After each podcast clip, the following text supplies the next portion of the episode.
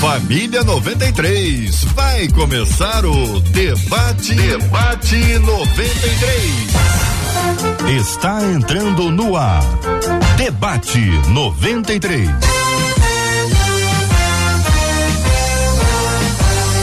Realização 93 FM. Um oferecimento Pleno News. Notícias de verdade. Apresentação J.R. Vargas. Alô, meu irmão. Alô, minha irmã. Aqui fala J.R. Vargas, estamos de volta, minha gente. Começando aqui mais uma super edição do nosso debate 93 de hoje. Que a bênção do Senhor repouse sobre a sua vida, sua casa, sua família, sobre todos os seus, em nome de Jesus. Bom dia para os nossos queridos debatedores. Reverendo Júnior César, como vai o senhor, reverendo? Bom dia, JR. Bom dia aos nossos queridos Dia. ouvintes. Um abraço aos nossos debatedores, que temos um grande debate hoje. Pastor Israel Trota está conosco no debate 93 de hoje. Bom dia, Pastor Israel. Bom dia, JR. Bom dia a todos os ouvintes e a todos os debatedores. É uma alegria estar aqui novamente. Pastor Jefferson Tché. Ô, pastor, é bom falar Tché, mas é Tché, né? Tché. Bom Não, dia, é que querido. fica legal falar Tché. Não fica, Júnior? Fica legal? Fica já, legal. Já tô acostumado, já tô acostumado. Bom Pastor dia. Jefferson, seu tá bom, querido? Tudo bem? Tudo na paz. Um prazer estar aqui novamente com os debatedores, com os ouvintes. Que prazer, viu? Alegria muito ter os queridos debatedores conosco. Hoje a nossa menina da mesa que estaria conosco, tivemos um problema técnico lá na ponta onde ela está, então nós vamos ter aqui a presença dos meninos, mas a Marcela Bastos está aqui. Bom dia, Marcela. Bom dia, J.R. Vargas, aos nossos meninos debatedores, aos nossos meninos e meninas que nos acompanham daqui do Rio de Janeiro e de todos os lugares do Brasil através das nossas redes sociais. Caso do Facebook, ó, Maria Fátima, Celia Azevedo, Valéria Lima, Marli Cândida, todo mundo por lá. Rádio 93.3 FM. Já estamos, ó, on. Pode compartilhar e dizer que o debate 93 já começou e compartilha isso com expectativa. O caso da Sidna, lá no nosso canal no YouTube, ela escreveu assim, ó: "Vocês estão prontos para aprender? Porque eu já estou, eu já cheguei e já tô dando like para fortalecer e compartilhar esse aprendizado."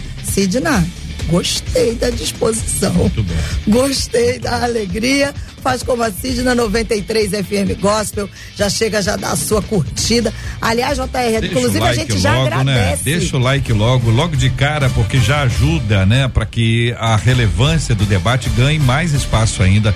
A internet entende, você sabe, são os algoritmos que compreendem assim. Quanto mais like tem, mais visibilidade ganha este vídeo. O que que acontece? Uma pessoa vai abrir o YouTube determinada hora lá do dia dela e vai ser oferecido esse vídeo. Quando ela abrir, vai ser oferecido. Por quê? Porque ganhou visibilidade, ganhou like, curtida. É assim que funciona o algoritmo, é assim que funciona a internet. Então, entrou, deixa o seu like, ajuda para que outras pessoas possam ser alcançadas. E nisso, JR, ontem aqui nós fizemos um chamado aos nossos ouvintes, não Foi. foi para chegarmos ao número de 900 mil inscritos no nosso canal do YouTube. Os nossos ouvintes maravilhosos responderam ao chamado hoje no nosso canal do YouTube aqui da 93 FM. Nós somos 900 mil inscritos. Como disse ontem beleza. e repito, não é porque o número é bonito, até é, mas é porque são 900 mil pessoas recebendo a palavra de Deus através do debate aqui de segunda a sexta-feira, através dos arrebatados aos sábados e tanta boa cultura,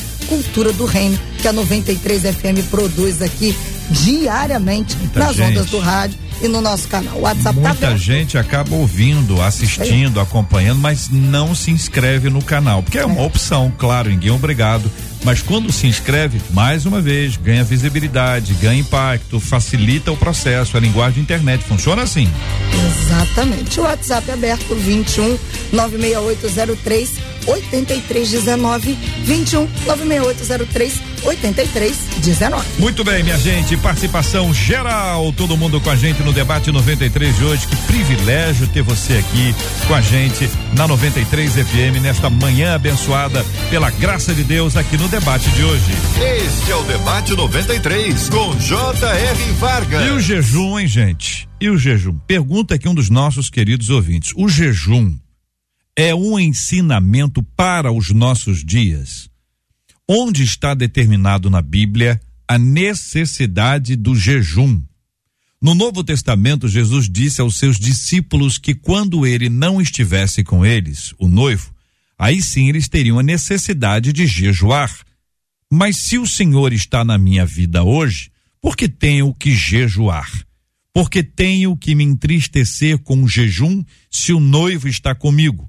Se o jejum é um sacrifício da carne, qual seria o seu valor espiritual? São perguntas encaminhadas pelo nosso ouvinte para nos fazer pensar sobre esse assunto. Você está acompanhando aí, você deve ter algumas ideias sobre esse assunto ou talvez perguntas também. Fique à vontade para compartilhar as suas perguntas com a gente e nós faremos o maior número de perguntas possíveis aos nossos queridos debatedores. E para começar, acho que vai ajudar a maioria se vocês definissem o que é o jejum bíblico. Jejum, a gente sabe o que, que é, parar de comer durante um período, não come nada, ou não come isso, ou não come aquilo.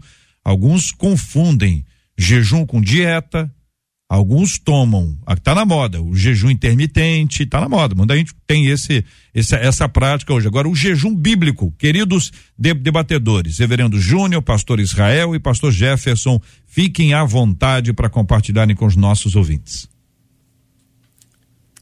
Bom, eu já vou começar então. Vou começar falando que Jesus ele fala sobre o jejum. O jejum ele é um ensinamento bíblico. Existem muitas passagens na Bíblia que fazem referência ao jejum, mas segundo o meu entendimento existe um texto que eu considero um texto chave, um texto clássico quando a gente fala sobre o jejum, que está lá em Mateus no capítulo 6, no versículo 16. Hum. 16, 17 e 18. Jesus ele está deixando um ensinamento dentro de um contexto ali onde ele está ensinando sobre a oração, sobre as esmolas, ajudar os necessitados e a prática do jejum. Uhum. E Jesus ele diz: "E quando jejuardes, não vos mostreis contristados como os hipócritas, porque desfiguram o rosto para que aos homens pareçam que jejumam. Em verdade vos digo que já receberam seu galardão. Uhum. Porém tu, quando jejuares, unge a cabeça e lava o rosto, para não pareceres aos homens que jejuas, mas sim a teu pai que está no oculto. E teu pai que vê o que está em oculto te recompensará. Uhum. Então, é, neste texto, Jesus ele estabelece de forma clara que o jejum é uma prática cristã, porque ele não condena, ele diz: "E quando jejuares". Uhum. E esse ensinamento, ele está dentro do bojo da oração. Uhum. Assim como Jesus fala sobre oração, Jesus fala sobre o jejum. Então, o jejum, ele é uma abstinência parcial ou total de alimento por um propósito específico, que é um propósito espiritual. Agora, quando Je Jesus fala sobre esse assunto, ele está no contexto também aplicando a questão dos religiosos daquela época. Ele vai falar sobre jejum, vai falar sobre esmola, vai falar sobre a oração. Nessas três etapas importantes, ele vai aplicando sempre numa numa ponderação com a prática religiosa de então e dizendo, assim, mas eu, eu quero que vocês façam assim. Então, é para que a gente continue hoje? Então, é, uhum. é bem, bem claro isso, né? Jejum é abstenção de alimento. É, em alguns casos na Bíblia, além de ser abstenção de alimento, também de bebida. Tem, temos casos assim também. Então, é abstenção de alimento. Né? É, o pastor já falou que com um propósito espiritual. Então, a gente precisa pensar um pouco sobre é, o que me motiva a jejuar. Porque muita gente está jejuando por motivos materiais, uhum. né? E biblicamente tem um propósito espiritual que é o principal, tem a ver com dar e orar, né? Então Deus ele é o objetivo do nosso jejum, ele é o centro é, do nosso jejum e a gente não pode esquecer disso, né? É, Jesus ele jejuou Uh, a igreja de Antioquia, por exemplo, no Novo Testamento, é uma igreja também que estava jejuando com um propósito é, específico, né? Estava orando e jejuando e, e houve uma fala do Espírito Santo para separar Barnabé e Saulo e Jesus ele esperava também que os discípulos jejuassem. Então aí o texto que o pastor é, leu, hum. né? É, e outras oportunidades ele também fala sobre isso. Agora o grande problema é quando a gente trata o jejum como sendo aflição, né? É, como sendo só mortificação da carne. Essa leitura é uma leitura é, muito mais do ascetismo medieval do que da prática de jejum bíblica. É, não estou dizendo que não haja aflição, né? não haja essa ideia, principalmente no Antigo Testamento, ah, mas essa ideia de que quando você jejua, você está mortificando a carne. É, eu não lembro de nenhum texto bíblico que nos mostre isso, Uhum. nos mostre essa ideia de que você jejua e mortifica a carne através do jejum. Né? É, tem aflição da alma, tem é, humilhação, mas essa questão de você estar usando isso para mortificar, eu não, não percebo muito nos textos bíblicos, não. Não sei se eu respondi, eu acho que eu me perdi um pouco na. Não, tá ótimo. Pastor Jefferson. Olha, então, eu, eu acho interessante essa passagem que o pastor Israel leu pra gente, porque Jesus não está elogiando aqui a, a forma como o sistema religioso fazia o jejum. Parece que eles tinham fugido um pouco do propósito. E aí a gente precisa olhar para Jesus, como que ele fez. Lembra, antes dele começar o ministério, ele teve um tempo de jejum, 40 dias lá no deserto, jejuando. E é interessante que esse jejum de Jesus parece que era preparar ele, né, para ter um relacionamento melhor com o Pai, aquele Jesus 100% homem, que é 100% Deus também, o lado do homem precisava se aproximar de Deus. E ali ele se aproxima de Deus, se preparando para uma grande missão. É verdade que hoje as pessoas fazem jejum por N motivos, né? E muitos motivos errados. É para emagrecer, é para fazer tantas outras coisas. Tem gente às vezes que vai fazer um jejum num dia e naquele dia tá cheio de afazeres, cheio de tarefas que acaba esquecendo no meio do tempo o propósito do jejum. Não ora, não lê a palavra. E se você não faz essas práticas, não tem a leitura da palavra, não tem oração, qual é o propósito do jejum? Então eu vejo que o jejum, ele é uma obrigação para o cristão de hoje? Não, não é obrigação. Mas é um bônus que o Senhor deixou pra gente. É uma ferramenta poderosa que eu tenho. Se eu souber usar, será realmente algo poderoso na minha vida. Agora, daí eu fiquei com uma dúvida, agora eu fiquei com uma dúvida. O jejum é um ensinamento bíblico para os nossos dias? Como ensinamento, olha, faça isso. Ou é assim, olha, se quiser fazer, é bônus, que o senhor, o senhor falou, né, pastor? O que, que vocês dois acham? Então, enquanto disciplina espiritual, sim, É é, um hoje. Uhum. ensinamento para os nossos dias. E a gente não pode esquecer: uma coisa é o ensinamento, uma coisa é a orientação, outra coisa é o mandamento. Então é diferente. Certo, mas vamos tentar ajustar. Por exemplo, o John Wesley di- dizia assim: se a pessoa, a pessoa que não jejua, não é diferente da pessoa que não ora. É uma, é uma visão. Tá certo? Então, para ele, assim, ou se é disciplina espiritual, a pessoa não, você ora, eu oro. Jejua, je- não jejua. Então ele está perdendo. Ele, esse, não quer que ele seja mais abençoado ou menos abençoado. É assim que eu entendo. Mas ele é alguém que está perdendo a possibilidade de avançar um pouco mais do ponto de vista espiritual. Não sei se vocês concordam com isso. Sem dúvida alguma. É, eu penso que se a própria igreja primitiva ela desenvolveu esse hábito, se Jesus desenvolveu, Jesus, o Filho de Deus, Deus encarnado, feito homem, ungido pelo Espírito, que veio, esteve entre nós, ele também se apropriava da ferramenta do jejum, o que dirá a nós, meros mortais. Então, se Jesus jejuou, esse texto é um texto muito interessante que o reverendo Júnior César eh, citou em Atos capítulo 13, da igreja de Antioquia. E foi uma igreja que se desenvolveu profundamente, porque de fato ela cultivava essas disciplinas espirituais, tanto do jejum quanto da oração. Então, eh, eu acredito que nós, hoje, devemos jejuar, mas a gente não pode impor isso como uma obrigação. Claro. Aí porque depende de cada um, teu organismo, estrutura, E há pessoas que, entendimento. que nem devem jejuar, né? É. Que é recomendável E a tua fala é aplicável a qualquer disciplina, JR. Sim, sim. Então, qualquer disciplina espiritual que eu não pratique, eu também estou perdendo. Certo. Como jejum, como oração, como a meditação, como silêncio, solitude, eu estou perdendo. Uhum. Agora, a, a- a dúvida do, do ouvinte vai para a seguinte linha agora. Onde está determinado na Bíblia a necessidade de jejum? É, a gente precisa entender, para a querida ouvinte que fez a pergunta, que a Bíblia ela foi escrita, inspirada por Deus, mas o propósito da palavra de Deus não era especular todas as possíveis perguntas e questionamentos que nós teríamos para criar um manual de diversas situações que nós enfrentaríamos. Os ensinamentos bíblicos, eles partem diante de um contexto, diante de uma demanda, diante de uma provocação. Foi assim com as próprias cartas, as epístolas, e foi assim com os ensinamentos de Jesus. O, reverendo J.R. Vargas disse que eh, Jesus, quando ele fala sobre o jejum, ele fala partindo daquilo que se fazia no sentido de corrigir a prática. Ele não condena a prática, uhum. mas ele corrige, ele orienta. Então, se Jesus corrige e se Jesus orienta a prática e não a censura, não a condena, mas ele mostra como que esta prática deve ser feita segundo a, a intenção originária de Deus, uhum. É porque de fato esta é uma prática recomendável uhum. pelo próprio Jesus. Aquele texto que essa casta de demônios não sai senão com jejum e, e, e oração, como que a gente tra trabalha isso em termos de necessidade? Quer dizer, dentro desse aspecto aqui, onde está determinado na Bíblia necessidade, esta é uma necessidade? Esse é o ponto polêmico do jejum, né? Hum. Eu acho que a necessidade ali, né, o jejum ali, ele tem a ver é, não com não com mortificação da carne ou com sacrifício. Para mim tem a ver com humildade, com tempo com Deus, com, sabe? É, um, um, relacionamento mais profundo com Deus, né? É, esse é o meu entendimento. Uhum.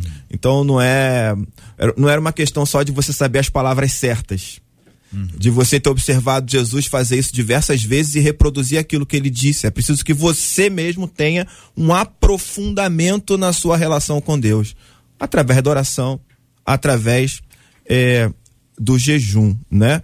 E aí eu queria é, voltar aqui à questão é, em relação a, ao jejum coletivo, né? Nós só temos uma ordenança na Bíblia. Se necessidade ali tem a ver com ordenança, né, no entendimento da ouvinte, é, temos só lá em Levítico 23 que afirma que no dia da expiação todos deveriam jejuar, jejum coletivo.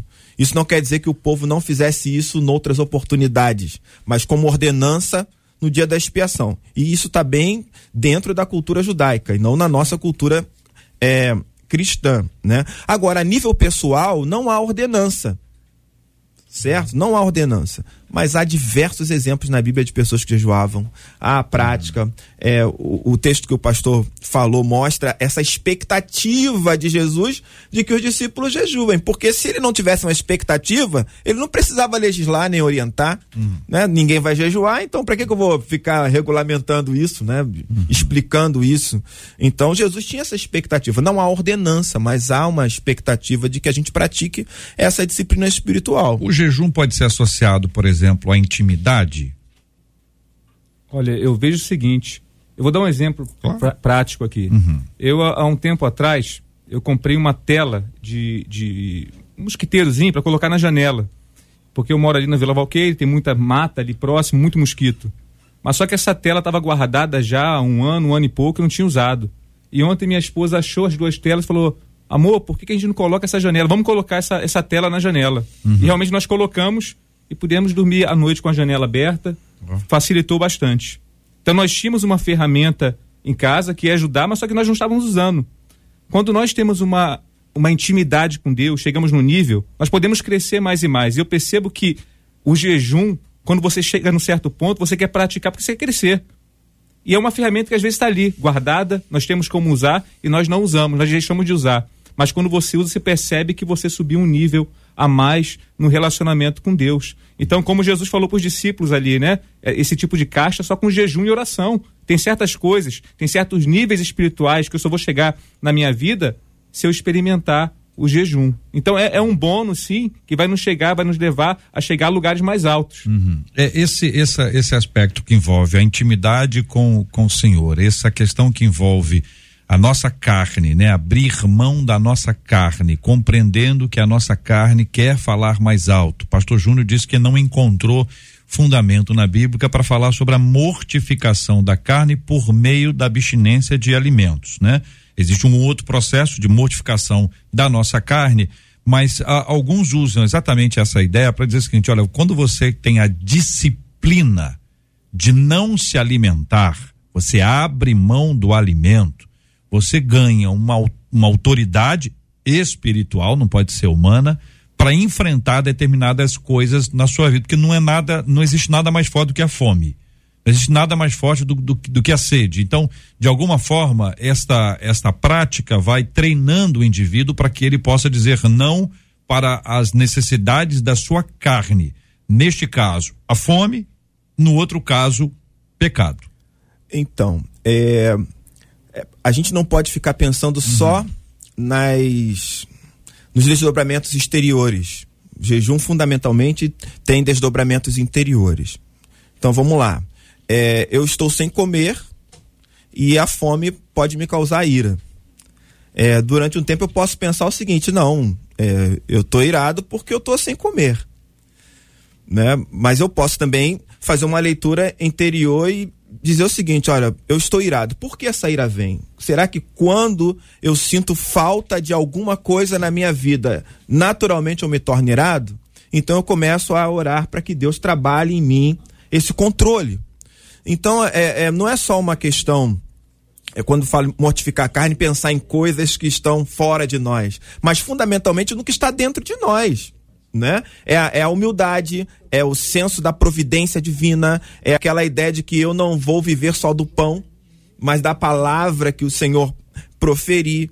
Né? É a certeza de que eu sou uma pessoa frágil, uhum. que eu sou vaso de barro. Então o jejum ele me leva a ter um contato comigo mesmo, né? Com com o meu jeito pecador de ser. E gradativamente, como eu estou em, em, em, contato com Deus, o objetivo é Deus, né? O objetivo é espiritual. Deus vai trabalhando é, todas essas circunstâncias na minha vida. Então é, é bom a gente não pensar só no, no externo, né? Uhum. Pensar no interno, porque a, a, fome ela vai revelar o nosso estado de espírito, Sim. né? Vai revelar como a gente está realmente. É, agora, quando você pensa, pastor, uh, Israel e pastor Jefferson, quando vocês pensam, por exemplo, no, no, no problema em identificar o jejum com sacrifício. Então, se a Bíblia diz que Deus não quer sacrifício, ele quer obediência, mas a pessoa diz: olha, eu vou me sacrificar. E a ideia de que se eu me sacrificar, eu posso exigir de Deus alguma coisa. Muita gente se utiliza desse instrumento. Inclusive, o jejum tem sido um instrumento para dizer para Deus: Deus, eu estou me sacrificando. Totalmente contrário do que Jesus ensinou. Então, nós estamos indo um passo atrás voltando um passo atrás para tentar trazer o sacrifício aplicado ao jejum como instrumento de, de uma suposta manipulação divina. Ninguém manipula Deus, mas a pessoa acha que está manipulando. Ele pode fazer um discurso de manipulação. Então, como é que vocês respondem a isso? É, esse, é, essa questão é, ela foi muito bem abordada pelo profeta Isaías, no capítulo 58, quando o povo se queixava diante de Deus e dizia, né? Isaías capítulo 58, versículo 3: Por que jejuamos nós e não atentas para isso? Então, na verdade, não era um jejum, era tipo uma greve de fome para reivindicar uma suposta necessidade que eles queriam. E de fato, aí que estava o grande problema. Na motivação do jejum, na prática errada, porque eles restringiam o seu corpo do alimento, mas não restringiam a sua alma do pecado. Uhum. Eles praticavam injustiça, eram desleais ao próximo, mas restringiam a sua carne, o seu corpo de, de, um alimento por um período de tempo e tentavam pressionar a Deus. E a gente sabe que na Bíblia, é, em 1 Samuel capítulo 15, versículo 22, a Bíblia diz que melhor é o obedecer do que o sacrificar. As práticas no Antigo Testamento, tanto do sacrifício como do próprio jejum, deveriam ser práticas que deveriam ser observadas para potencializar a piedade das pessoas que as, as, as observavam. Uhum. Só que, infelizmente, as pessoas se apegaram a estas práticas como uma questão periférica, ritualística, cerimonialista e se esqueceram do essencial, do fundamental. Tem um pensamento é, de John Ercos, um teólogo, que ele diz o seguinte: Deus nos conclama para nós o adorarmos através da nossa obediência. Em vez disso, nós tentamos entretê-lo com a nossa religiosidade. Então, eu acho que essa é a questão fundamental que Isaías ele, ele, ele toca, né? Ele toca na ferida. E ele diz, né, em Isaías no capítulo 58, no versículo 3, parte B e versículo 4, ele responde: por que, que Deus não ouvia, por que, que Deus não se atentava para o jejum daquelas pessoas? Porque a palavra do Senhor diz: Eis que no dia em que jejuais, cuidais dos vossos próprios interesses e exigis que se faça todo o vosso trabalho. Eis que jejuais para contendas e para rixas e para feridos com punho iníquo, jejuando assim como hoje, não se fará ouvir a vossa voz no alto. Era um sacrifício desprovido de obediência. Sacrifício desprovido de obediência é sacrilégio, né? É o efeito totalmente oposto, contrário, né? Sacrilégio é ofensa, é ultraje. No sacrifício você bendiz a Deus, você louva o Senhor. Mas no sacrilégio, quando esse sacrifício ele é praticado desprovido da, da obediência, ele vira ofensa, ele vira ultraje. Pastor Jefferson. Eu concordo, até tinha separado essa passagem, essa passagem assim poderosa, né? Porque eu percebo que hoje muitas pessoas fazem jejum para tentar manipular Deus. Achar que eu vou fazer um jejum, vou me sacrificar e pronto. Deus vai amolecer o coração e vai me dar o que eu quero. Ah, então fazer um jejum pelo carro novo, fazer um jejum pelo é. emprego novo, fazer jejum por algo novo e pronto. Deus vai fazer. E jejum não é para isso, jejum é para intimidade com Deus. É para o meu relacionamento com Deus. É para amadurecer o meu relacionamento com o Pai. Não é para pedir algo. Né? Então hoje é, nós temos uma geração de crentes que querem só pedir e acha que uma ferramenta tão poderosa como o jejum é para dar algo, para dar um presente. Então não é isso, gente. Essa, é isso. essa manipulação é impressionante, né? Porque a pessoa tem o privilégio de ter uma relação espiritual, uma caminhada com, com Deus e acaba buscando certos elementos para manipular a Deus. É, é, tem várias coisas sobre esse assunto. Eu queria é, ouvir os nossos ouvintes agora, pedir que eles continuem compartilhando conosco sobre esse assunto. Você tem dificuldade? Você tem facilidade? Você tem alguma dúvida sobre esse assunto? Ah, você tem, você já teve uma prática e que você depois descobriu que você estava errado em relação a ela? Havia um, uma, uma, questão que, que tra, tratava manipulação e você disse, meu Deus, eu estou agindo errado, se sentiu mal, o Senhor te falou, você mergulhou mais nesse ensinamento, você concorda com os nossos debatedores, você discorda, fique absolutamente à vontade para compartilhar com a gente aqui no debate 93 de hoje. Marcela Bastos. Pois é, JR. É, vamos ao que? Aos nossos ouvintes ou vamos a Brasília? Vamos aos nossos ouvintes. Vamos aos nossos ouvintes. Uma das nossas ouvintes, a Marisele, pergunta o seguinte: como e por quantas horas se jejua? Uma pergunta dela. Tem várias outras perguntas. Quanto? Peraí, como, como é que é? Como? E por quantas horas se deve jejuar? Vamos anotar. Como que quantas horas? Isso. Uma outra ouvinte pelo WhatsApp Tem pergunta. ouvinte que está dizendo aqui que ela, ela jejua até ficar com fome. Então, já tem uma outra que diz que não deve sentir fome. Pois é, não deve sentir fome. Mas se a pessoa até sentir fome, é. Não, não, é jejum. Aí, é. Ah. Uma outra ouvinte pergunta assim: quando eu estiver em jejum, eu tenho que ocultar da outra pessoa que eu estou jejuando? Não contar. Não contar? É ah. É errado? É a pergunta dela. Ah. Contar seria certo. Ou não, ou não. Ou errado. Não, no uhum. caso dela, pergunta: eu tenho que ocultar ou não? Ela está uhum. na dúvida, ela quer saber. Outro ouvinte diz assim: o jejum não faz parte da santificação? Hum. Se quer saber se faz parte ou não do processo de santificação. Uhum. E uma outra diz assim: Ô, gente, o apóstolo Paulo disse que o justo viverá pela fé. É. Se ele nem dá ênfase a isso, por que, que a gente vai jejuar? Certo. Pergunta dela. Pergunta dela. Algumas dessas perguntas que surgiram aqui. Muito bem. Nós vamos, eu tô, eu pedi que você lê exatamente para os nossos queridos debatedores irem é, pensando sobre esse assunto. A gente volta é, respondendo uma após a outra. Aqui no debate 93 de hoje, você perguntou sobre Brasília.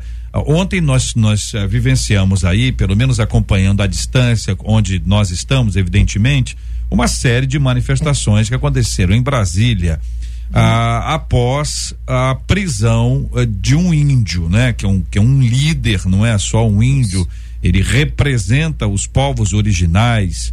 Ah, ele tem um posicionamento político. É curioso ver como alguns, alguns veículos de comunicação sempre associam. É, é, não é só alguém que representa o povo originário.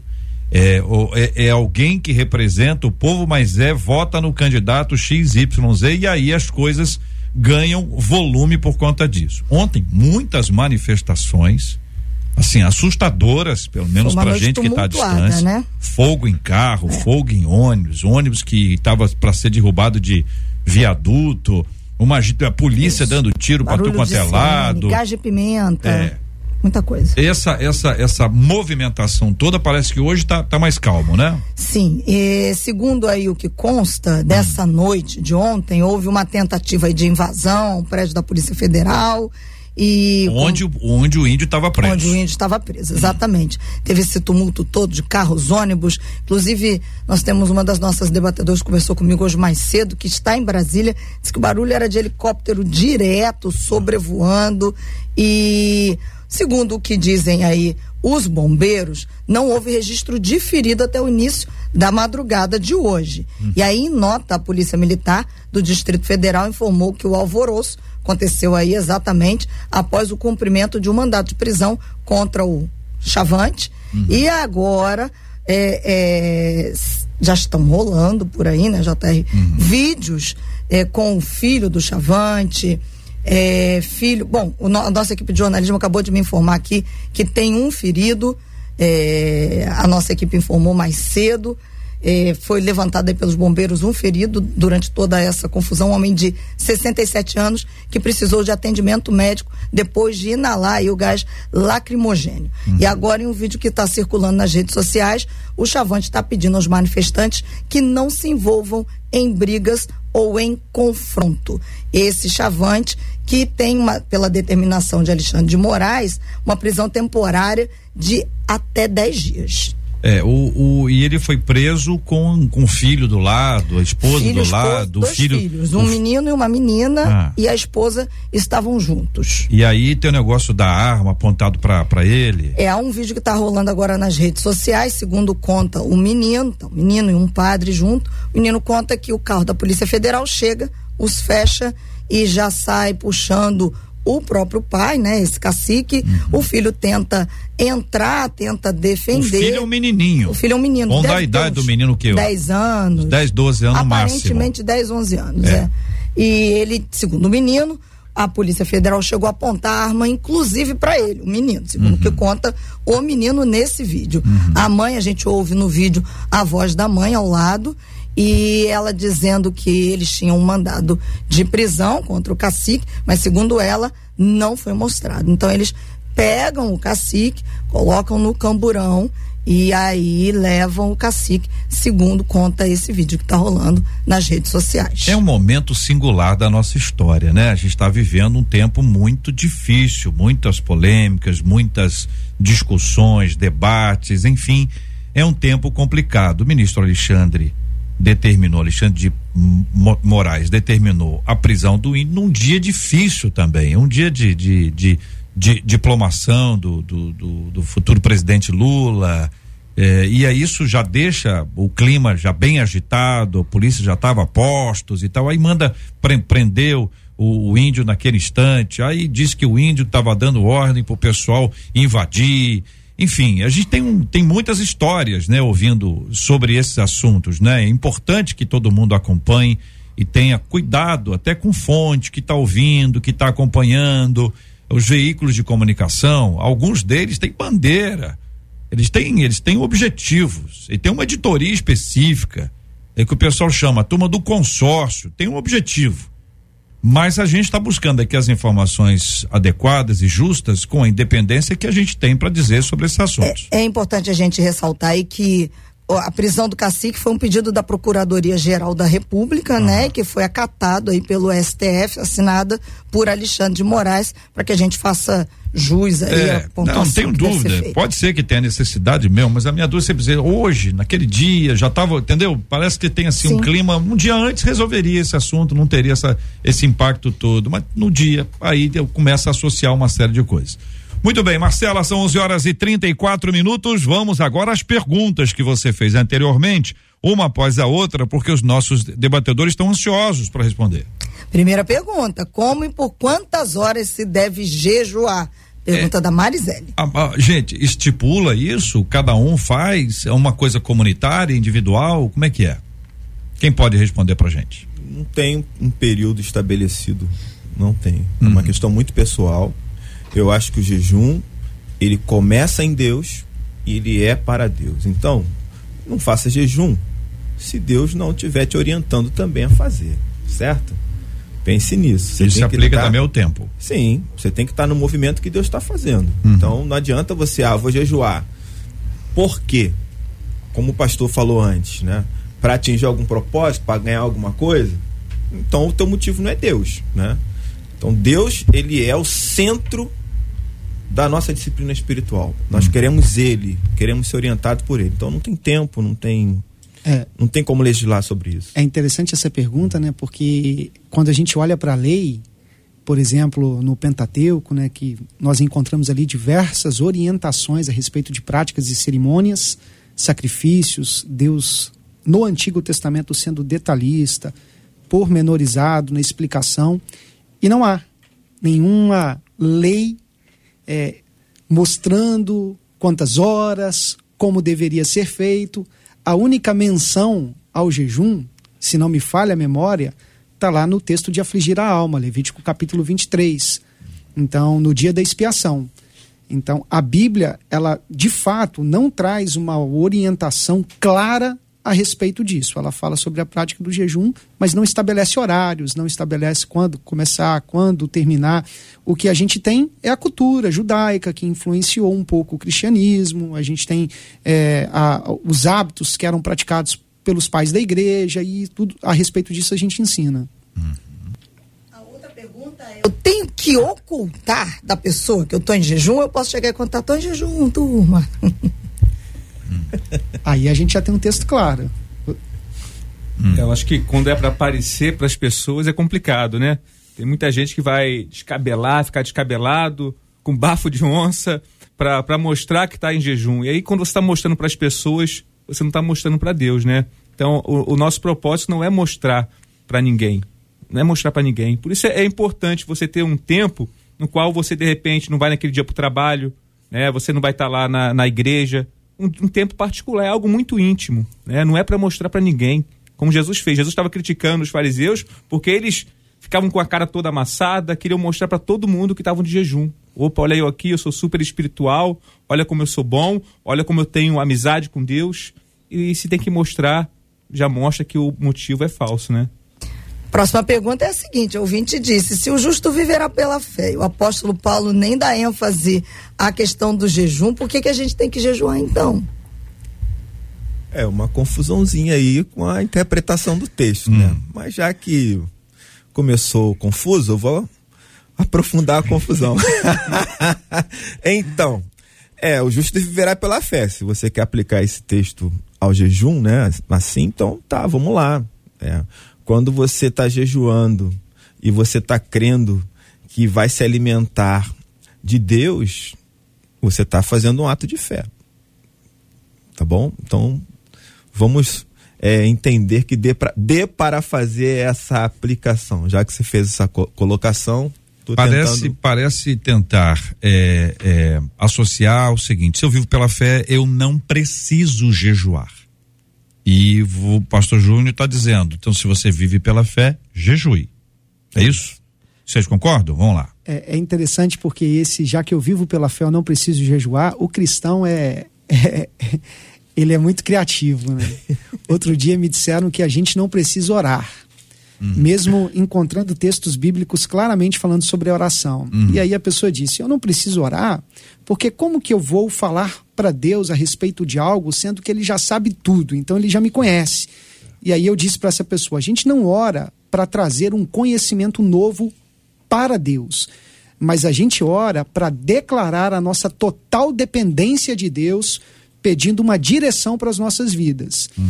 Então, o jejum, nesse sentido, ele também busca essa dependência de Deus, né? uhum. né? essa dependência de Deus.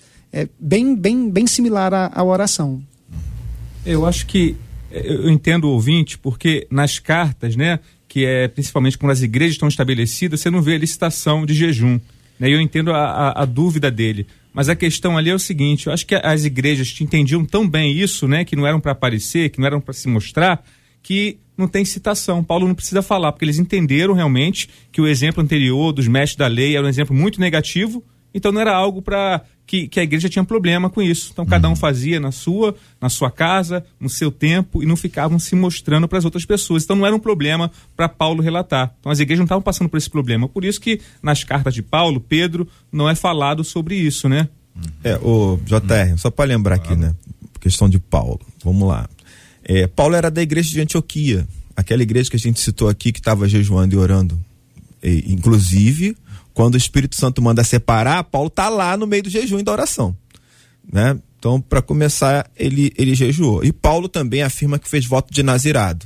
E aí, culturalmente, é, você vai entender que fazer voto de nazirado significa também jejuar algumas vezes, né? É, se abster de alguns alimentos também. E ele diz que fez isso, além de rapar a cabeça.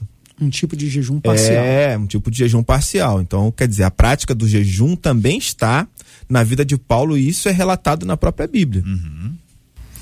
Mais duas perguntinhas. A outra é: o jejum faz parte da santificação? É a pergunta de um ouvinte pelo WhatsApp. Senhores?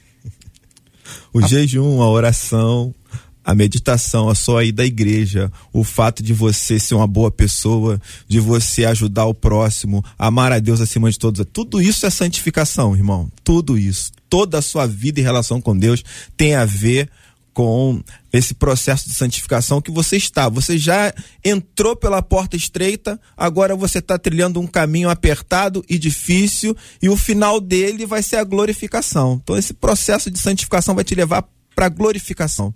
Né? A gente vai vivendo assim diariamente. Perfeito. Tem um pensamento que diz que o jejum é, é a única fome que fortalece o homem. Fortalece o homem espiritualmente, né? Porque quando ele jejua, ele está declarando a sua total dependência de Deus.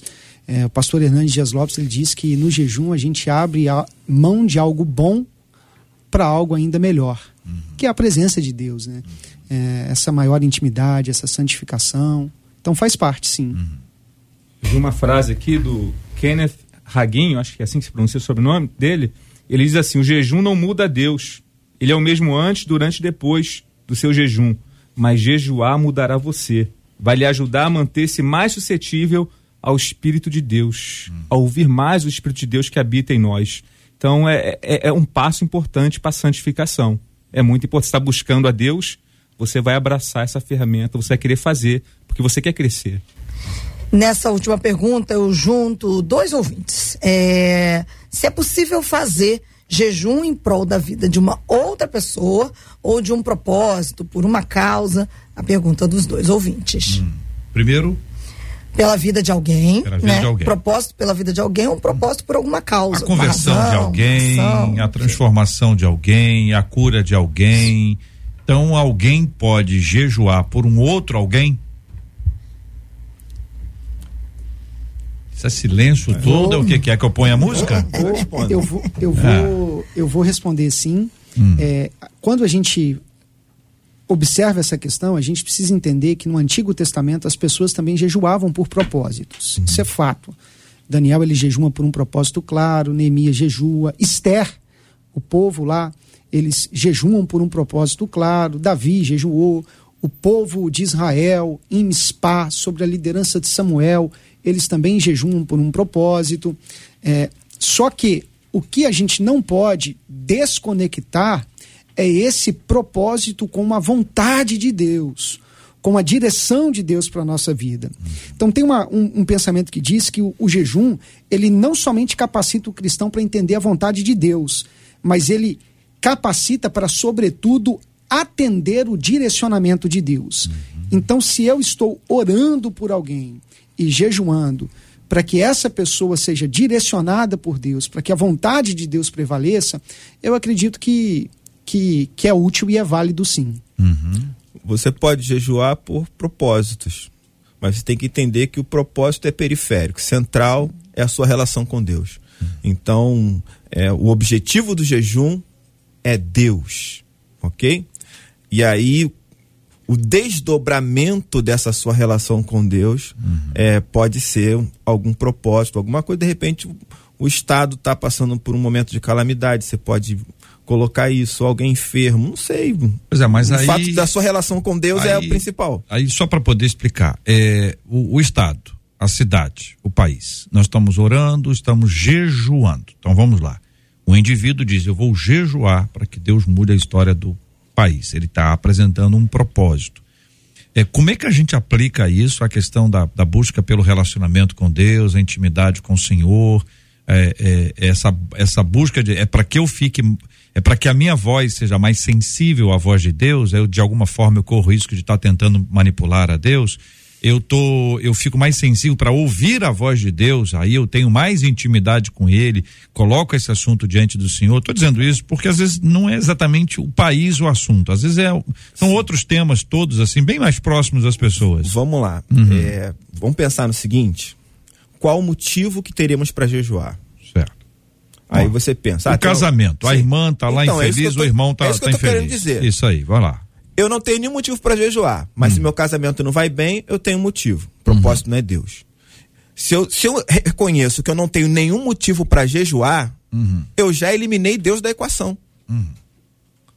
Entende? Então, se Qualquer pessoa... outro propósito que eu venha colocar. Mas, mas, vamos lá. Eu tô, a pessoa está é, jejuando para que Deus derrame um milagre na, na vida do relacionamento ou não, a cura de uma pessoa. Aí entrou é, é Deus na história ou não? não Também não. Eu tô querendo dizer é o seguinte: quando é que você jejua? Eu nunca jejuo. Nunca. Mas agora eu vou jejuar porque eu quero que Deus derrame. Uhum. Então Deus está fora. Se eu não tenho a prática do jejum para me relacionar com Deus, uhum. fazer por um propósito não tem sentido. Uhum. Entende? Vamos ver se eles É um desdobramento, ou seja, como eu já estou acostumado a jejuar, uhum. entende? Colocar um propósito é uma coisa natural. Agora, se eu não estou acostumado a jejuar, não faço isso em momento algum, não acho necessidade de fazer isso, e de repente vem um propósito, não sei da onde, aí uma necessidade, eu vou jejuar, eu tô vale tentando manipular Deus. Vale o mesmo para oração. Sim, o a pessoa nunca ora, vale o mesmo para ir à igreja. Também, nunca vai à igreja. Também. Quando a chapa é isso, é princípio. Isso. Pastor Israel, o senhor concorda com o pastor Júnior? Eu concordo, sim, concordo hum. e acredito que é, quando a gente fala de jejum, Deus precisa estar sempre presente. Agora, eu tenho uma visão um pouco mais ampla, porque, por exemplo, uma pessoa que passa por um problema de casamento, uhum. uma pessoa que está enfrentando um conflito conjugal e ela jejua para que Deus possa é, se inclinar, trazer uma solução, um auxílio para aquele problema específico. É, muitas vezes, aquele problema no casamento é fruto de um distanciamento dos cônjuges do próprio Deus. Uhum. Então, a partir do momento em que os cônjuges eles começam a jejuar, é aquele pensamento que o, que o pastor Jefferson ele citou. Não muda Deus, ele é o mesmo ontem, hoje e será eternamente, mas muda o meu coração então, para que eu fique mais sensível a, a Deus. A pessoa que está vivenciando um problema no casamento, ela pode, caso queira, ela pode jejuar. Aí o objetivo ela tem que ajustar não é para mudar a história do casamento, é para que esta pessoa, ao ter intimidade maior com o Senhor, ela seja mudada pelo Senhor e possa ser uma bênção, um instrumento de Deus. Às vezes ela é uma pessoa muito dura, ou uma pessoa muito mole, uma pessoa muito isso, uma pessoa muito aquilo. Na intimidade com o Senhor, com jejum, com oração, com todas as disciplinas espirituais, ela vai crescer nesse relacionamento, ela pode até descobrir que, na verdade, estava apontando o erro para o outro lado, mas o erro estava nele mesmo. É isso, pastor? Perfeito. Pastor Jefferson, o senhor concorda? Perfeito, perfeito. Acho que muitas das vezes quando nós oramos a Deus, né, quando nós jejuamos, nós queremos buscar o erro no outro, né? Uhum. Agora eu vou orar, orar, pela minha nação. Como é que eu posso orar pela minha nação se eu estou sendo um mau cidadão? Uhum. Se eu não estou sendo um bom cidadão? Se eu não pago as contas de dia, se eu coloquei um gato lá na minha casa, né, de luz, como é que eu vou orar pela nação se eu mesmo estou sendo um bom cidadão? Senhor, abençoe minha nação, mas eu como cidadão sou um péssimo cidadão. Então não tem como. No casamento, Senhor, faça um milagre na vida da minha esposa. Ah, não, eu não tenho problema nenhum, não. E muitas das vezes nós temos que pedir por nós mesmos, sair da negação e encarar os problemas que nós temos no nosso coração, na nossa mente, para que Deus possa mudar nós primeiro. Então, quando nós temos um relacionamento verdadeiro com Deus, nós vamos pedir primeiramente por nós, para Deus mudar a nossa vida, hum. primeiramente, né? Claro que Deus pode mudar uma nação através do nosso jejum, né? A Bíblia fala para orar pelos nossos líderes, nós oramos pelos nossos líderes, jejuamos pelos nossos líderes, mas precisamos ver o que, que precisa mudar em mim. O que, que eu preciso mudar uhum. para ter um casamento melhor, para que meu país seja melhor. O que, que eu posso mudar na minha, na minha vida, né? Uhum. E eu acho que é por aí. Muito bem. Marcela, tem mais uma? Tem mais uma aqui, JR. E hum. essa, na verdade, acho que resume de vários dos nossos ouvintes que mandam nessa mesma linha. É Vou ler aqui. Ipsilíteres o que a ouvinte escreveu. Eu faço muitos jejuns, diz oh. ela de comida hum. específica de determinadas coisas, é. de internet. Vou dar um exemplo, diz hum. ela. Tipo, hum. já fiquei um ano sem comer açúcar. Hum. No ano seguinte, fiquei outra vez um ano sem açúcar. Mas era uma questão espiritual. E só bebia água, é. E só bebia água, diz ela.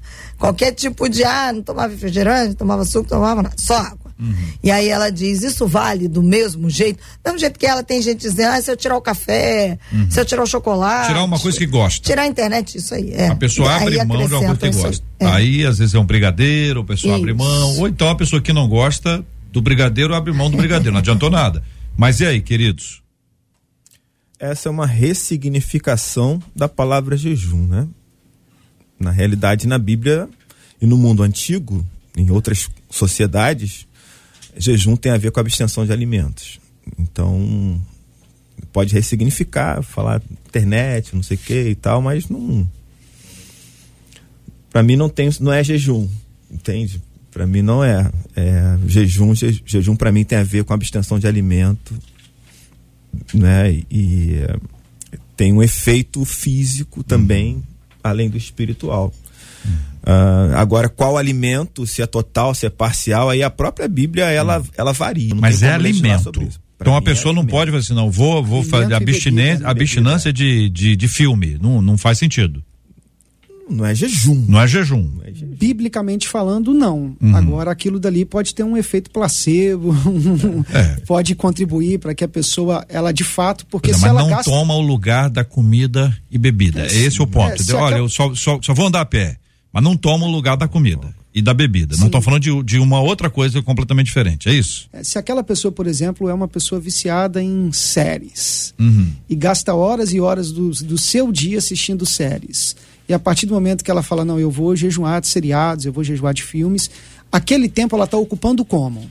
Ela está ocupando com Deus, ótimo, porque o jejum ele precisa estar acompanhado da oração, assim como o próprio jejum da comida, porque é, o jejum da comida sem oração é dieta para emagrecimento.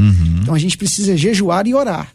É, se a pessoa está abrindo mão de fazer algo que ela gosta é, para um propósito espiritual, eu, eu acredito que é válido, embora não exista fundamento bíblico. É, é outra coisa. É isso que eu estou querendo pedir a ajuda de vocês para vocês é, ensinarem. É, é, jejum é uma coisa.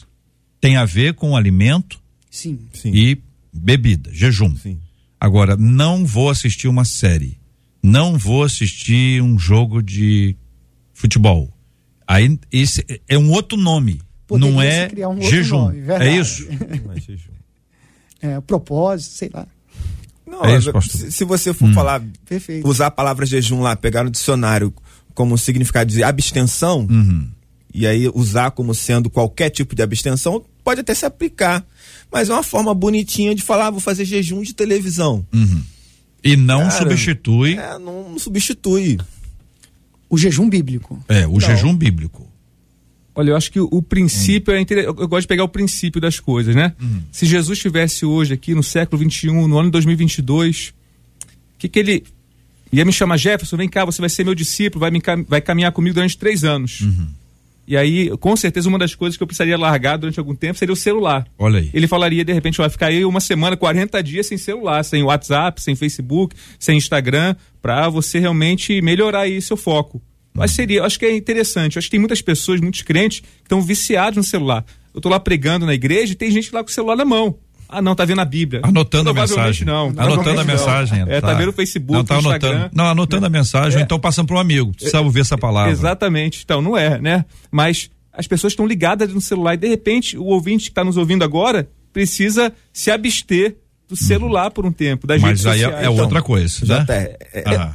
é- é interessante a gente pensar nisso. Vou fazer um jejum de celular, vou fazer um jejum de televisão. Então você está pensando que a pessoa está no excesso, Uhum. ok? Agora, todo mundo que vai fazer jejum bíblico é o quê? Tá, tá cometendo excesso com a comida? Não. Uhum. Entende? Então não é isso.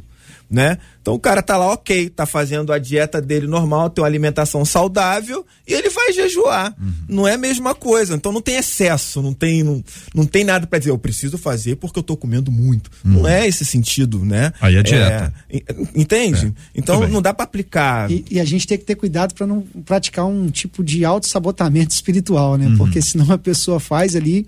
É, outro dia minha esposa Mo, te amo, tá bom? Outro dia minha esposa, ela foi fazer jejum, Faz assim aí ela ela fez o jejum de café. É. Aí ela fez um jejum de café, aí eu brinquei com ela que ela gosta muito de café. Uhum. Aí chegou um momento lá que outro dia a gente levantou bem cedo de manhã, coloquei o pão na mesa, ela veio com um cappuccino. Oh. Aí ela falou: não, é o café que não pode, o cappuccino pode.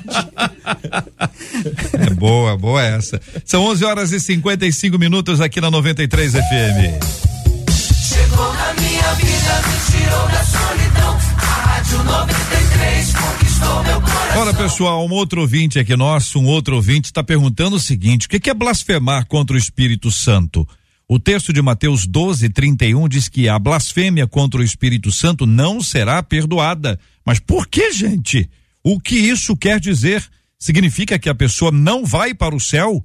Duvidar de algum pregador seria uma forma de blasfemar contra o Espírito Santo? É isso, na calma, na calma, é esse aqui agora. O cara tá indo embora. não vai pro céu, que Deus te abençoe. Muito obrigado aqui aos nossos queridos debatedores presentes no debate 93 de hoje, Reverendo Júnior César da Igreja Presbiteriana de Coelho Neto, Pastor Israel, Israel Trota, mestre em teologia e capelão da Marinha, Pastor Jefferson Ché da Igreja de Cristo do Campinho. Muito obrigado aos nossos queridos debatedores. Marcela Bastos, obrigado, Marcela. Vou encerrar só para falar de um ouvinte aqui, quando vocês estavam falando de celular, ele escreveu aqui, pois é, gente, eu antes não pegava muito celular não, agora eu acompanho acompanho o debate pelo celular, que eu só ouvia pela rádio. Então, resumo: Agora eu não largo mais o celular. Escreveu ele, botou vários risos aqui no WhatsApp. Isso pode, mas não exagera também. Muito obrigado, Marcela Bastos, Luciana Vasconcelos, Adriele Duarte, JP Fernandes, Luiz Augusto Português, caminhando com a gente no debate 93 de hoje. Vem aí o nosso querido Gilberto Ribeiro com uma tarde maravilhosa. Vou pedir aqui ao pastor Israel para orar conosco. Nós vamos orar por esse assunto que temos conversado aqui. Também vamos nos lembrar dos enfermos, orando pela cura dos enfermos e pelo consolo aos corações enlutados em nome de Jesus. Senhor, nosso Deus e nosso Pai, diante da tua presença, nós nos colocamos neste momento. Queremos te agradecer, ó Deus, por esse período de reflexão, de edificação espiritual, porque nós crescemos através do aprendizado, refletindo sobre a tua palavra, o que que o Senhor nos orienta Ó oh Deus, nós queremos te pedir pelas pessoas que estão enfermas, pelas pessoas que estão hospitalizadas, pelos enlutados, que o Senhor possa se fazer presente na vida destas famílias que sofrem, que passam por momentos difíceis, que o Senhor possa fortalecê-los, orientá-los e direcioná-los para que eles possam superar os problemas diários da vida. Pedimos que o Senhor abençoe cada um e dê-nos um dia abençoado, em nome de Jesus. Deus te